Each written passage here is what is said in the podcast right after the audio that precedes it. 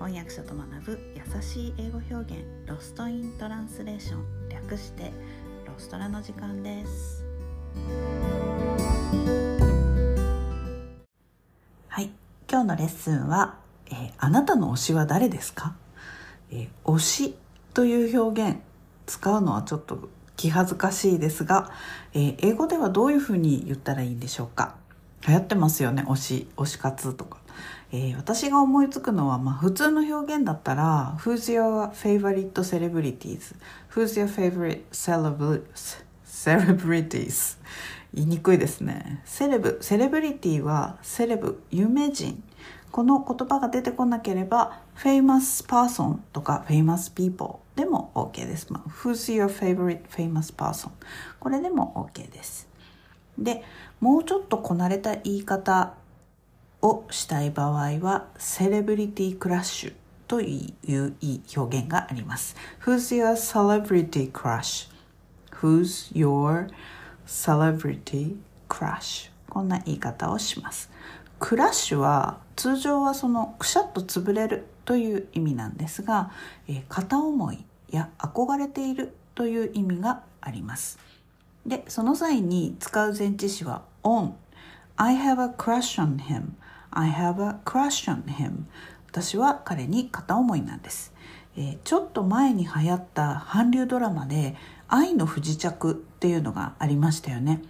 すごく流行りましたよね。あの英語のタイトルは Crash Landing on You. Crash Landing on You という名前タイトルでした。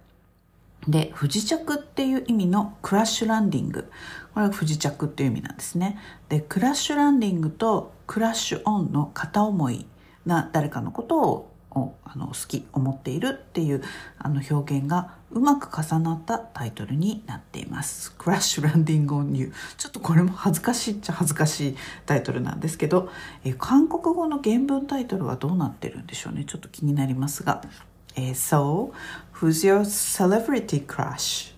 My celebrity crush is ここの後に名前が入ります。誰でも好きな方の名前を入れて言ってみてください。Mine is not gonna tell you. 今日のレッスンはここまでです。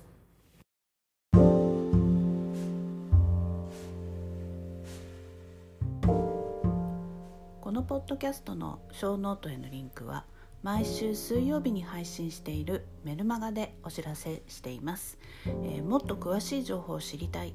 1週間分のサマリーを見て復習したい。という方は是非ご登録ください、えー、人間は今日聞いた話も明日には7割忘れてしまうと言います。